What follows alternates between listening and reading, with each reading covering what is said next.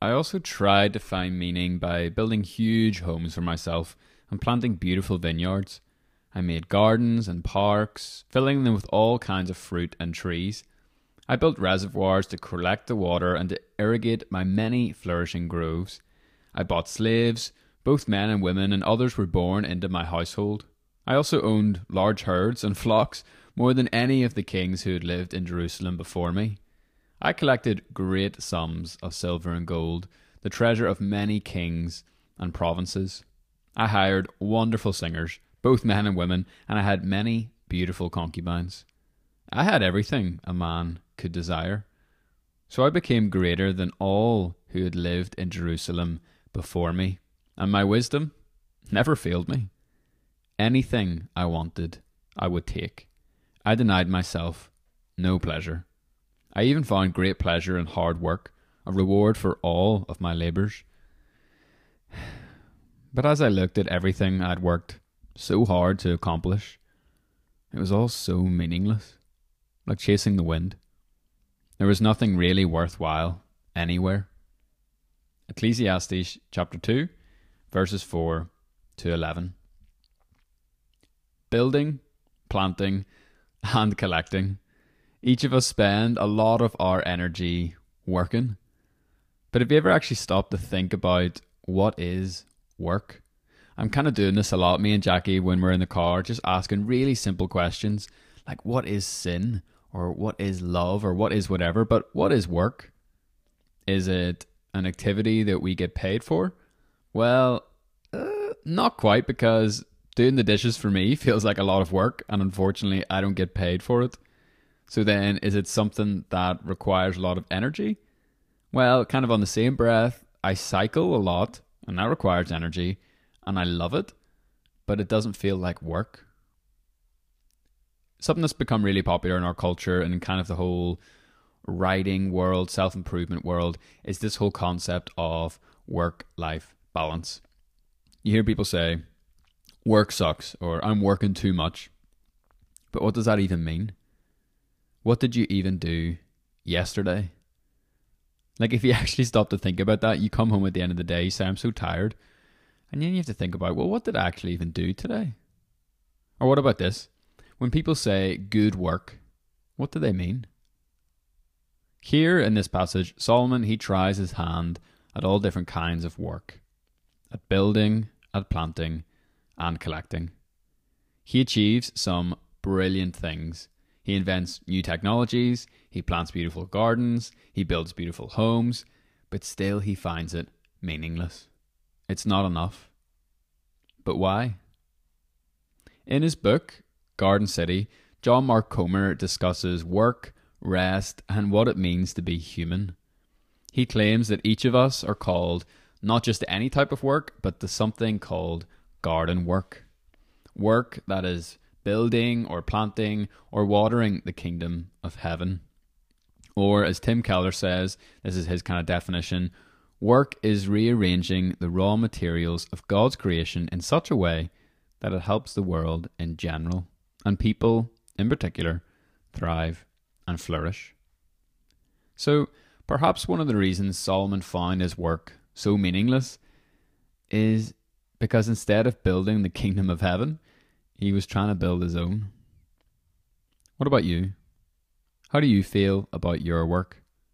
What do you spend your time and energy on? Whose kingdom are you building? Father, thank you so much that we are called to build your kingdom, and that actually in building your kingdom we can find satisfaction in our work. Thank you that you've called us to do work that matters. You've called us to do work that makes a difference.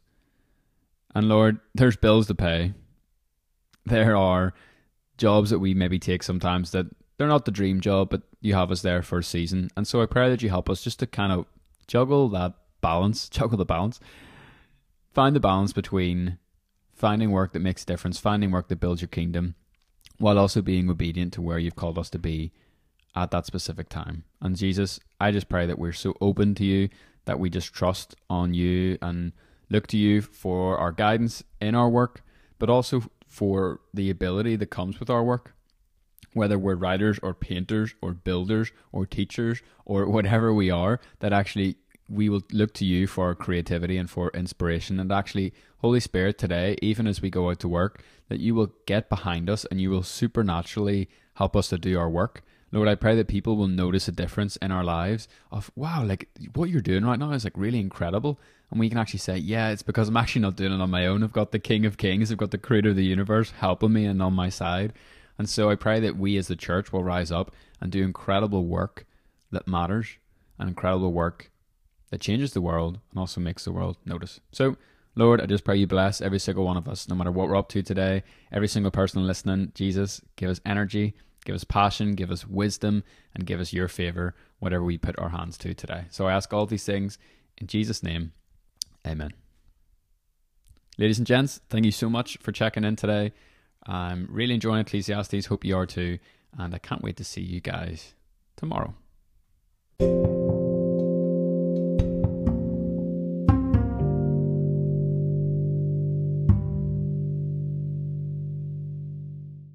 Our modern lives can move so quickly sometimes. I feel like my heart and my soul can't really catch up to my brain and my lifestyle.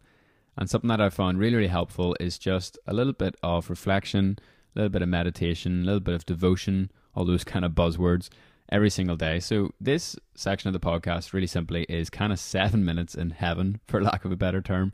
We're going to put seven minutes on the clock. And this is basically an opportunity to create a little bit of a holy space in our day to maybe reflect and respond to what we were talking about earlier on, but also kind of just to process through our thoughts. You know, organize the filing cabinets and lift up some of the things we're worrying about to God, to be grateful and actually take some time to acknowledge the things that we're really thankful for and that God's really blessed us with. And really an opportunity just to allow our mind to organize and take care of itself. So, here we go. There's four main sections. It's pray, so it's praise, request, actions, and yearn. And I'll kind of walk us through each step as we get there. So the first section is praise. Really simply, I love to start off with a little bit of gratitude. Really simply, what is it that you're thankful for? What is it that actually is adding so much value to your life right now? Don't be afraid to speak these things out. It can be big things like we just got a new house to small things like actually I really enjoyed my cup of coffee this morning.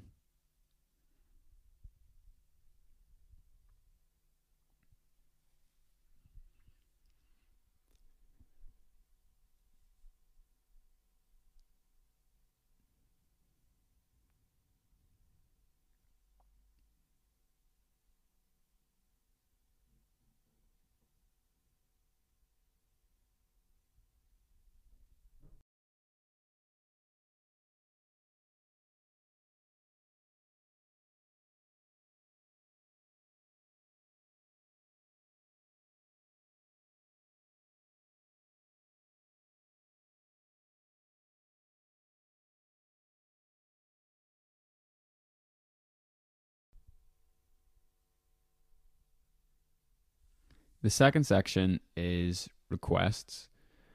What is it that is worrying you right now? What is it that you need? What are some areas of your life, whether it's for yourself, whether it's for someone else, whether it's physical, spiritual, emotional, whatever it is? Here's an opportunity just to lift these things up to God and ask for His help, His provision, His guidance, His wisdom, just to ask for Him.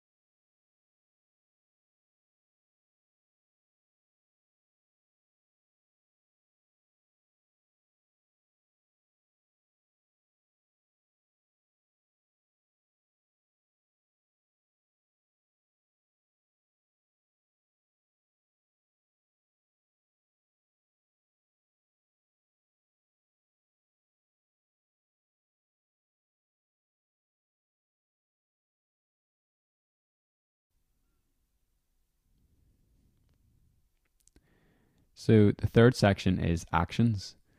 Here's an opportunity to kind of get our marching orders for the day. You know, figure out our to do list. What is it that we really need to do? Lord, what is it that you would have me do today? Outside of all the kind of usual stuff that clutters up my day, what is it that I should really focus on? Is there anything extra that you want me to add? Is there anything that you'd like me to take away? Here's an opportunity to kind of sync our Google calendars up with heaven and see what happens as a result of it.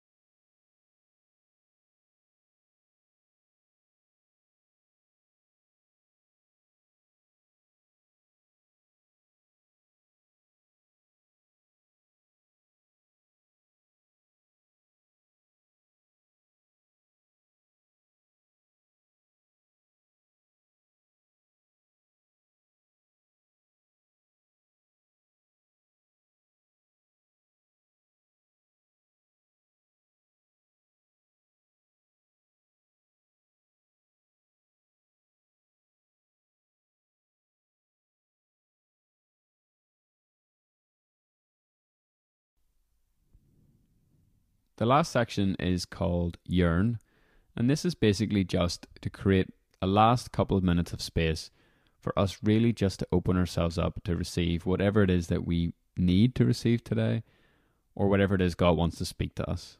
So here it is, your last couple of minutes, just to say, Father, here I am. What is it that you would have for me today? What do you want to speak? Speak, Lord, because I'm here and I'm listening.